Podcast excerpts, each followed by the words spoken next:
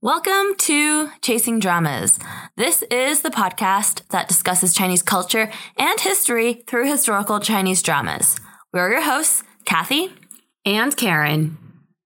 Today, we are discussing episodes two and three of the story of Yanxi Palace or Yanxi Gonglue. This podcast is in English with proper nouns and certain Chinese phrases spoken in Mandarin Chinese. For these podcast episodes, we first do a drama episode recap, and then we'll discuss the culture and history portrayed in the episode. If you are new to the podcast, welcome. Do check us out on Instagram or Twitter at Chasing Dramas, and also visit us on our website at chasingdramas.com. If you like what you hear or have any feedback, please leave us a rating on whatever platform you listen to us to. In episode one, we got our first glimpse back into the palace during the reign of Qianlong Emperor in 1741. And now we are back in the palace and treated to two versions of what's going on. One version is with the concubines of the palace. We follow Gao Guifei or noble consort Gao in her palace, her status is second only to the empress, and she rounded up the existing ladies in the harem.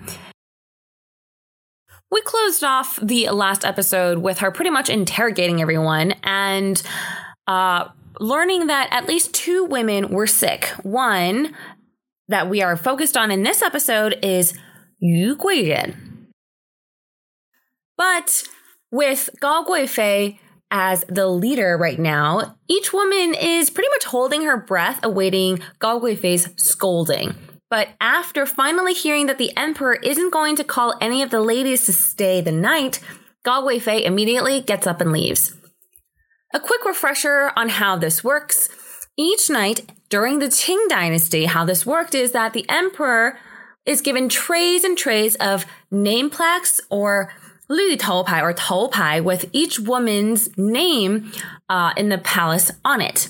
Whomever he chooses, he will flip the plaque of, and then that will signal he is going to spend the night with that woman. Unfortunately, this night he did not flip anyone's names, and so the women disperse.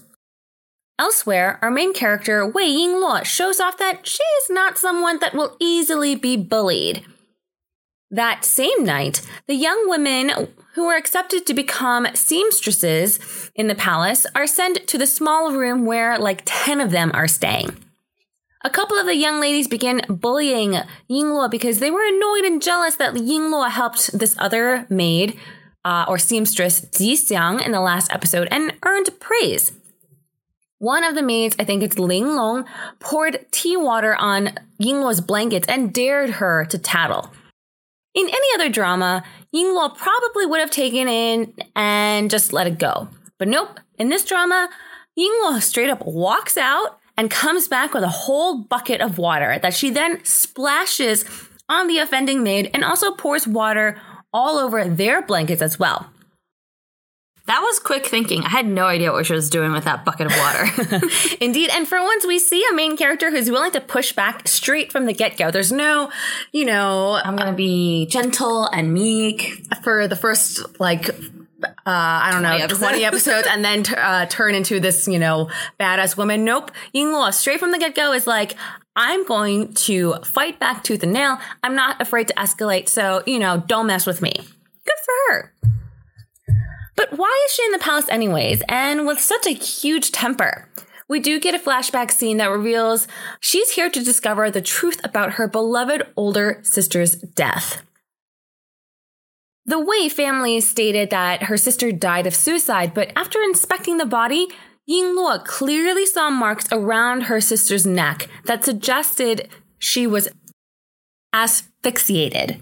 Her sister was a seamstress in the palace as well, and therefore the only way to get to the bottom of why she died is for Yingluo to also enter the palace. That's why she's here. And she's like, that's it. I don't care about anything else. You get in my way, I will get in your way. Yeah, she's like, I'm not here to make friends. very, very refreshing. The next day, the two groups of ladies continue with their respective paths. Gao Guifei randomly wakes up and realizes something must be wrong with Yi Pin last night, who said that Yu Guiren was ill. And so, with the stature worthy of a noble consort, Gao Guifei goes to interrogate Yu Guifei because she doesn't believe that she's actually just ill. Yi Pin, feeling that something isn't right, rushes over to the Empress's palace to beg for help. And indeed, when the group arrives on the scene, Gao Guifei has Yu Guiren pinned on the floor with an imperial doctor trying to force her to drink medicine. At this point, Yi Pin, trying to help her friend Yu Guiren, reveals that Yu Guiren is pregnant. They can't treat her this way. A square off occurs between Gao Guifei and the Empress, plus Yi Pin, who believes that Gao Guifei is trying to harm or poison Yu Guiren and the child. At first glance, that really does seem as though that's what's happening, because Gao is, um, you know, forcing somebody to drink something else. Gao though, uses the excuse of looking after Yu Guiren's sickness to force her to drink medicine, which includes Pi Pa Gao or Loquat cream that is supposed to help her cough. But mm, we think what the audience, or I thought, would make her miscarry. We've seen that way too many times in palace dramas, so I'm like, okay, this is definitely poison. But the Empress brings her own doctor, who inspects the medicine and reveals that the medicine is perfectly fine. So maybe here's where we realize that Gao Guifei may not be that incapable in the palace. You know, it might be too obvious that Gao Guifei tried to kill a child of the emperor, so Loquat cream was like the perfect cover. The point of this scene is to reveal that the empress right now does not have the power or perhaps the capability to combat the likes of Gao in the palace. We are presented with an aggressive foe in Gao who now gets to punish Yi Pin however she likes because, you know, quite honestly, she did, uh, Yi Pin accuse Gao Guifei of uh, poisoning somebody else. So that's like insubordination. And quite a bit of disrespect. So Gao Guifei certainly won this round, and Yi Pin um, did not think through what her tactic would be to face off against Gao Guifei enough. Meanwhile, Wei Yingluo starts to investigate exactly what happened to her sister. Her first stop is to ask Zhang Momo, who manages the seamstresses, whether or not she has heard of Wei Yingning. Zhang Momo pauses, but tells Yingluo that she should not ask such things in the future. Additionally, since Ning is a character that matches the name of Gao Guifei, the maid probably had her name changed, since staff cannot have names that match their masters. This is something we've talked about in previous podcast episodes. So um, head back to episodes of Empresses in the Palace and even Story of Minglan to um, listen to the reasoning behind the name changes. Shortly after, Zhang Momo asks Wei Yingluo and another maid, Ling Long, to come with her on a task. They are here to help measure Yu Guiren for new clothes because she is newly pregnant. The women head over only to find that Yi Pin is being punished severely outside. Gao Guifei ordered her maid to slap Yi Pin across the face multiple times as punishment for her insolence earlier. Poor Yi Pin's face is bloodied and bright red. Yu Guiren rushes out to try and protect her friend, but is held back. All of this is seen by Ying Luo, who is clearly impacted as it reminds her of her relationship that she had with her sister. Pause. News travels so fast. How did this even happen within the span of like, I don't know, an hour? apparently Zhang Momo found out about this and now is like, here, this is what happened. A, found out that she's pregnant, Yu Guiren's pregnant, and B, that this woman is getting punished. I don't know. News travels really fast. The seamstresses head inside to help measure Yu but Yu is still extremely upset by what's going on outside. She wonders how it's possible that the loquat cream or Chinese plum cream that Gao Guifei gave her to eat was not discovered to be poisonous. It has to be. That's when Yingluo steps in to explain that this cream, when used with new leaves, are poisonous, but older leaves are fine for medicinal use. The cream must have used new leaves, which would only be poisonous after repeated use and would be difficult to discover in smaller quantities. This riles up Yu Guiren, who wants to bring Yingluo in front of the Empress to explain the truth. Zhang Momo, though, actually steps in and begs Yu Guiren to let Yingluo go. Zhang Momo knows that if Yingluo goes with Yu Guiren, it might mean death for Yingluo. Yu Guiren relents and lets the seamstresses return back home while she goes to see the Empress herself, but unfortunately is ultimately turned away by the Empress's maid. For me, what is interesting is that the aunties or the momo in the palace are strict, but also actually protective. This Zhang Momo certainly went out of her way to protect Yingluo on her first day in the palace when Zhang Momo clearly didn't have to. She did, however, punish Yingluo to kneel in front of everyone once they returned, and for an entire day, Yingluo kneeled on the ground to repent for her mistake. But mm, our main character, Yingluo, doesn't think she did anything wrong. She does know that Zhang Momo is trying to help her uh, learn a lesson, but when Zhang Momo came to ask if she understands her mistake, Yingluo is adamant that what she did in saying those things to uh, Yu Guiren was right. She doesn't see anything wrong with it.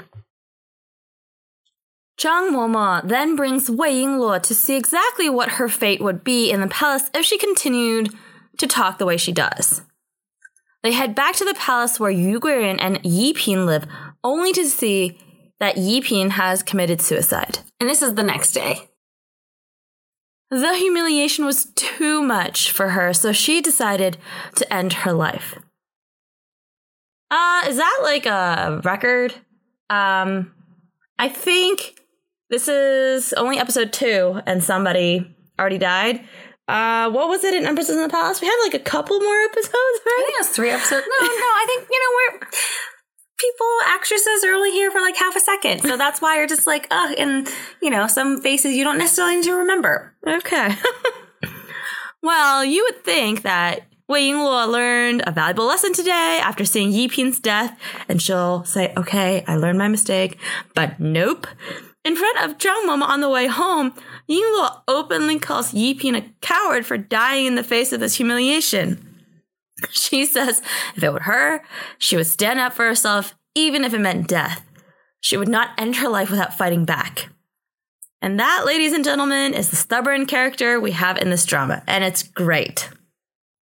Luckily, she's not only stubborn, but does have a quick wit, which she uses to full effect in the next scene and on to episode 3. After running off away from Zhang Momo, she is seen throwing small punches on a tree or to a tree, at a tree, to vent off some of her anger. Bad luck would have it that she is overseen by the emperor and his servant themselves. Well, the tree that she hit apparently is an important cypress tree spirit that helped the emperor years before. How dare she hit that tree? But before she can be dragged off for punishment for desecrating the tree by the emperor, which I'm like, okay, this makes sense. The emperor has no idea who this character is, and she did something that was rude to his favorite tree, so of course she would be dragged off and beaten. Yingluo comes up with a hilariously random story that she dreamt the tree was itchy the night before and therefore was here to scratch the tree's back. The head eunuch Li Yu was like, What the hell are you talking about? This is clearly a lie. But Yingluo just pushed back that if the tree is an important spirit, why couldn't it come to her in a dream? The emperor doesn't pay too much attention and actually lets Yingluo go to literally everyone's surprise because, uh, like, what a dumb story. Yingluo hurriedly leaves with Zhang Momo because, yeah, she's like, once the emperor realizes that this was all just a joke, he will definitely be angry. We'll see more of that later on in the episode. For now, we follow the emperor to see what he's up to. On this morning, he is actually visiting his mother, the Empress Dowager. Yay, it's Zhen Huan. Not really, but whatever. It's the same historical character. And I say, actually, though, when this drama was airing, uh, and in the comments, everyone was like, "Hey, it's Zhen Huan. She's Oh, back." Huan Huan. yeah, they're like, "It's Huan Huan," and there were so so many expectations of this Empress Dowager. So uh, we'll see how she fares compared to our classic character. It's really funny in later episodes. Everyone's like, uh, Zhen Huan would not be this dumb, or like Zhen Huan um, is expected to behave this way. You know, she has to have the same level of intelligence. So it's kind of funny to see um, how this Empress Dowager uh, definitely compares with Zhen Huan. We're not lying when we say, you know, lots of comparisons between this one and Empresses in the Palace. As with all Empress Dowagers, it seems, this one is similarly urging her son to take a look at the women in the palace, and also she's worried about his health. Tai Hou, or the Empress Dowager, tries to recommend the new Guiren who came to the palace from the court selection process called Shu Guiren by sharing the tea with the emperor that she brought for the Empress Dowager. And we'll talk about this tea later on in the episode. The problem is, the emperor now realizes, uh, as he's drinking the tea, that he was duped by Yingluo and hurriedly makes an excuse to leave the Empress Dowager. After rushing back to the tree and finding that Yingluo is nowhere to be found, he orders his head eunuch Li Yu to find her, but not before kicking him a few times to vent off his anger for uh, him, Li Yu, tattling on the emperor to his mother about his recent food intake. I'm gonna say this again. This is certainly one of the funniest emperors I've seen in quite some time. Yeah, his relationship with his eunuch is hilarious. the emperor's like, I'm just gonna kick you. well, this emperor Qianlong also isn't oblivious to what's happening in the palace. In another hilariously humiliating move, after he went to visit the empress and I'm assuming did some of his own research, the emperor Qianlong sent his servant or his eunuch to gift Miss Gao Guifei or noble consort Gao a 5,000 word sutra text for her to copy. This is his punishment to her for how she's behaved in the last couple of days. And in his words, via the servant, that she has too much anger right now. Please write a copy of the sutra to calm that fire. So far, so good for the emperor. He's very much like, I will partake in this these matters. And what about Ying Yingluo? As she's headed off with the other seamstresses to send clothing, she is dragged off secretly by a nearby imperial guard, Qingxi, who used to be her sister's, I wouldn't say lover, but they had kind of like a budding relationship. Yingluo is super pissed off at this guy because he didn't protect her sister at all, which resulted in her death. And he's all like, if you need any help, just let me know. yeah, right. Who needs this kind of guy? The fact that they're talking, though, was seen by Ling Long, one of the seamstresses, who immediately went to snitch on Yingluo with Fang Gugu, the maid who manages these seamstresses. So this Fang Gugu is different from Zhang Momo. Well, the two women arrive angrily to try to catch Yingluo and the mysterious guard, which is taboo in the palace. But Yingluo cleverly manages to get her out of the situation and helps Qingxi escape, which I'm like, you were the one who put her in the situation. She does, and in this kerfuffle, learn that her sister's name was changed to Aman, and that she was expelled from the palace for some mistake she made. I'm gonna pause here and say, uh, this was so refreshing to hear Yingluo call Qingxi out for saying, "Yeah, you basically dumped my sister. Why would I come um, ask for your help?"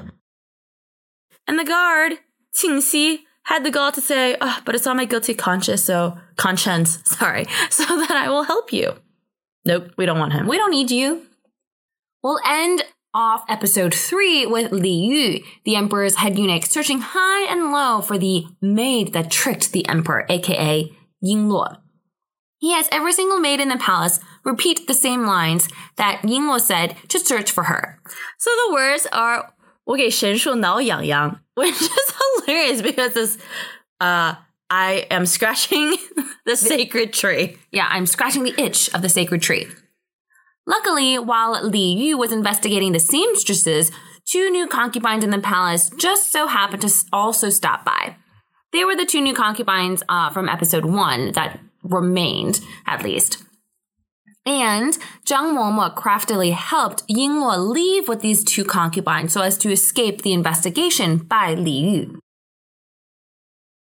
So far, it seems that Yingluo is safe, even though we do find out that these two new concubines are a little miffed at Yingluo for what she did to uh, harm their good sister that was dragged off during the court selection process.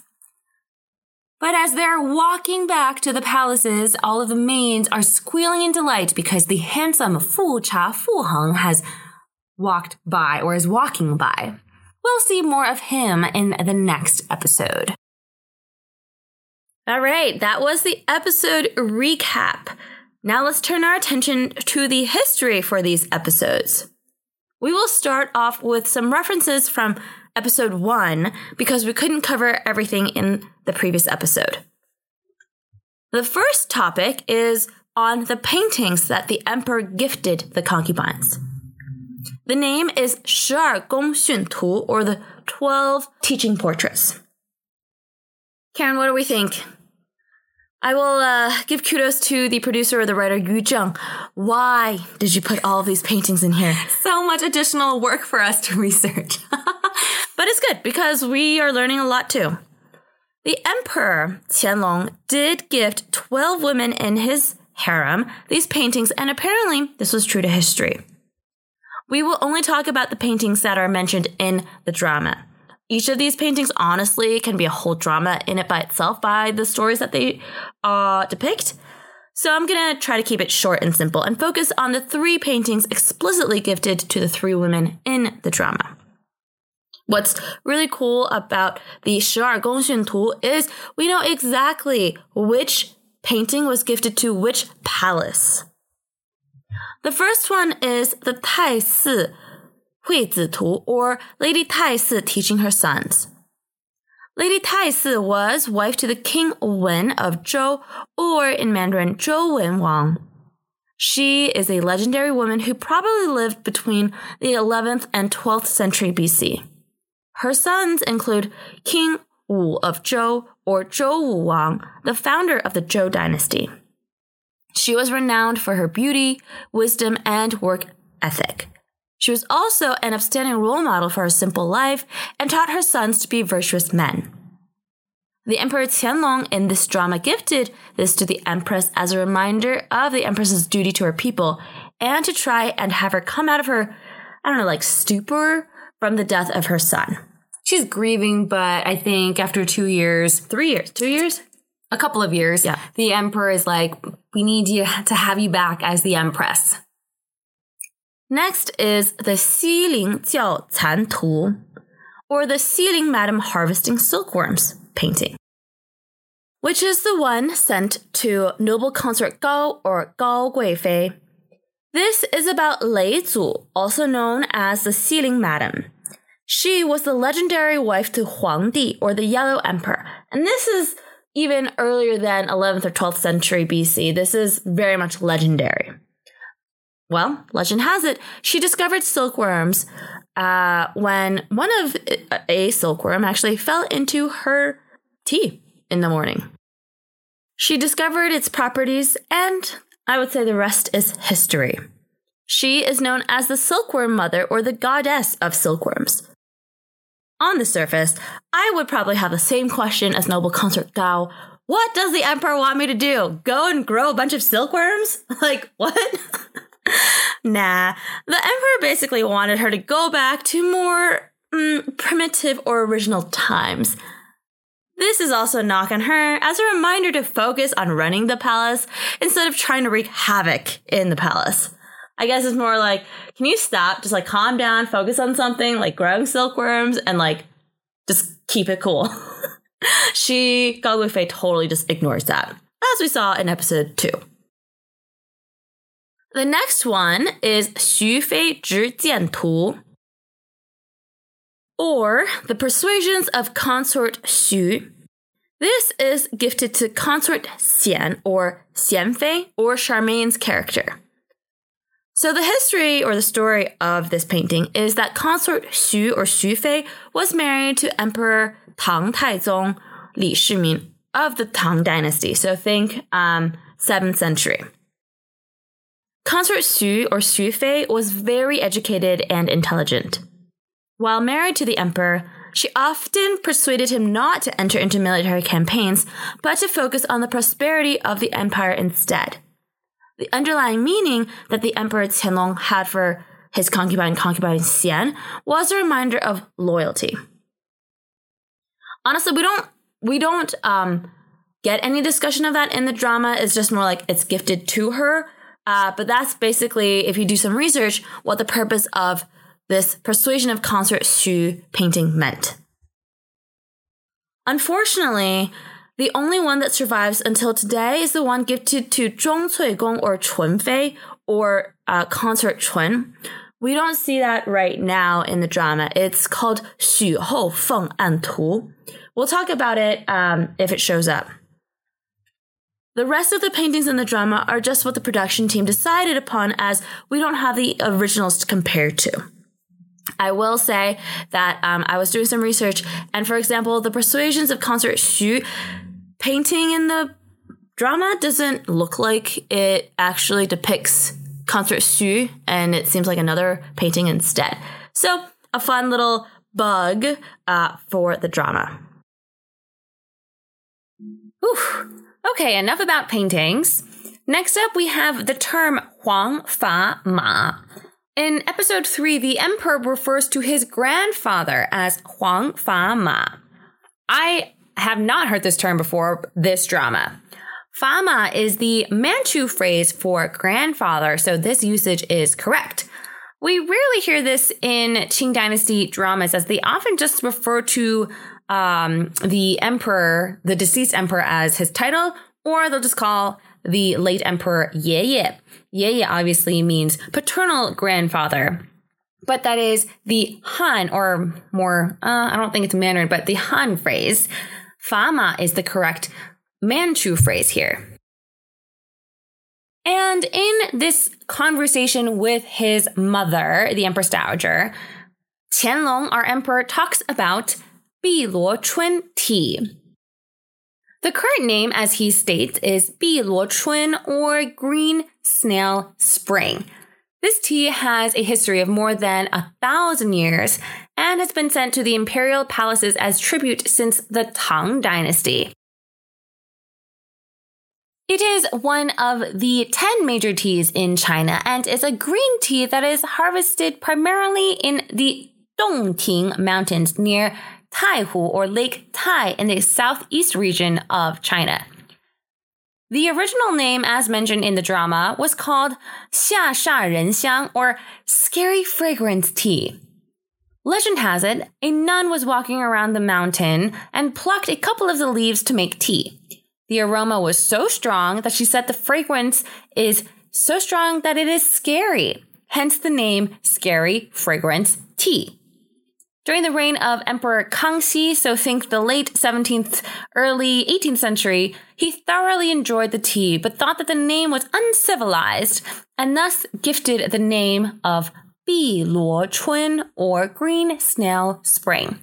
Green is for the bright green color, snail for the shape of the leaves, uh, as they curl like a snail, and spring for the season that they are harvested. It is a much prettier name. Bi Luo Chun is a very popular tea to this day. There are seven grades to rank this tea, and true to its name, it is a very vibrant color and is quite aromatic. I've never had it fresh to drink near uh, Taihu because, well, uh, we've never been. Uh, however, for another type of green tea, Longjing, I did have the pleasure of sitting next to Xihu for a fresh cup of green tea, which is very nice. It is an awesome and relaxing experience if you have the opportunity to drink tea near Taihu and Xihu. Definitely recommend it. If you are able to buy some of this tea if there's like a Chinatown near you. Uh, go check out um, the opportunity to buy Biluo Chun. It's very nice. So if you are into tea or just want to try some, Biluo Chun is a great starting or great tea to just drink. And when watching this scene in this drama, I was immediately reminded of Huanzhu Gege or Pearl Princess. There was a small plot point in the drama that highlights that Qianlong loved Bi Luo Chun, so this tea has always been in my brain as a great tea to drink because the emperor drank it. Lastly, let's discuss the job of Yu Qian Shiwei, or the imperial bodyguards. The wider group of them in English are called imperial guards and the role or job was established during the early years of the Qing dynasty. As mentioned in the drama, only Manchu and Mongolian bannermen were allowed to become imperial guards at the age of 18. Their job was to protect the Forbidden Palace, the emperor, and the emperor's family. There were the Guard Corps, who protected the Imperial Palace, the Vanguard, who marched ahead when the Emperor left the palace, and the Imperial Bodyguard, who protected the Emperor. We will focus on the Imperial Bodyguards, or Yu Qian Shiwei. They were primarily from the upper three banners, which includes Xiang Huang, Zheng Huang, and Zheng or the bordered yellow banner, the plain yellow banner, and the white or the plain white banner. These imperial bodyguards were, of course, in charge of protecting the emperor. There was an imperial bodyguard office that managed the overall management of guard shifts, guard selection, practices, and promotion of guards. Even amongst the imperial bodyguards, there was a strict hierarchy and a corresponding rank for the level, with the top being a first rank officer. These roles, as also mentioned in the drama, were highly coveted because at the highest level, they gave the officer direct access to the emperor. On the flip side, the emperors only picked those he knew were loyal to him because, well, they would become his personal bodyguards. These men were allowed to have swords in the imperial palace, which in any other dynasty was not allowed. They were also paid pretty well. The thinking being, hey, if you're paid well, you won't be bribed to uh, kill the emperor. The imperial bodyguard or Yuqian Shiwei role was quite frankly a good way to give jobs to bannermen. If they all didn't have kind of a role like this, they possibly would have been bored and maybe plotted uprisings. This route offered them a possibility for promotion, wealth, and riches. Note, these men did not have to take the imperial entrance exams to get their role. But by this time, there were martial arts exams that one could partake in from humble beginnings to become an imperial guardsman. I don't know about the imperial bodyguard, but you could become an imperial guardsman. And with the roles of uh, bannermen taking the jobs of uh, imperial bodyguards, a relatively high percentage of these officers started um, in the palace to you know protect the emperor, and then were promoted to other formal court roles. Others were promoted to official roles in the military, um, or you know they swapped between uh, the ministries and the military. Fu Cha Fu Heng was one of them. Now, Karen, let's talk about this. For Chinese dramas, having imperial bodyguards in the Qing dynasty is a common trope, similar to empresses in the palace with doctors. These imperial bodyguards would fall in love with the maid or the concubines in the palace, and oftentimes things didn't end well. Yeah, and why imperial bodyguards? Well, if you think about it, in the entire palace, there's only one man, a bunch of women, and then the other groups of men are literally bodyguards and also doctors. So, you know, this is where all of the scandalous stuff happened. So, with that, most Qing Dynasty dramas do involve either doctors or these imperial bodyguards as either a main lead or uh, a quite prominent male character. Yes. Or the star-crossed lover that was not never meant to be. And that is it for today's podcast episode discussion of episode two and three of the story of Yanxi Palace. As a reminder, this drama is certainly on YouTube with millions of views and it has pretty good English subtitles, so do take a look. If you are in the States and are looking for other places to watch Chinese dramas, do check out our sponsor, Zhubao TV, which has a number of Chinese dramas and movies with English subtitles available to watch for free. If you're watching it on your computer, you can stream it through their website called Xumo, X-U-M-O, or else on TV on Cox uh, Contour, Xfinity, or else on Sling TV. Thank you guys again so much for listening, and we will catch you in the next episode.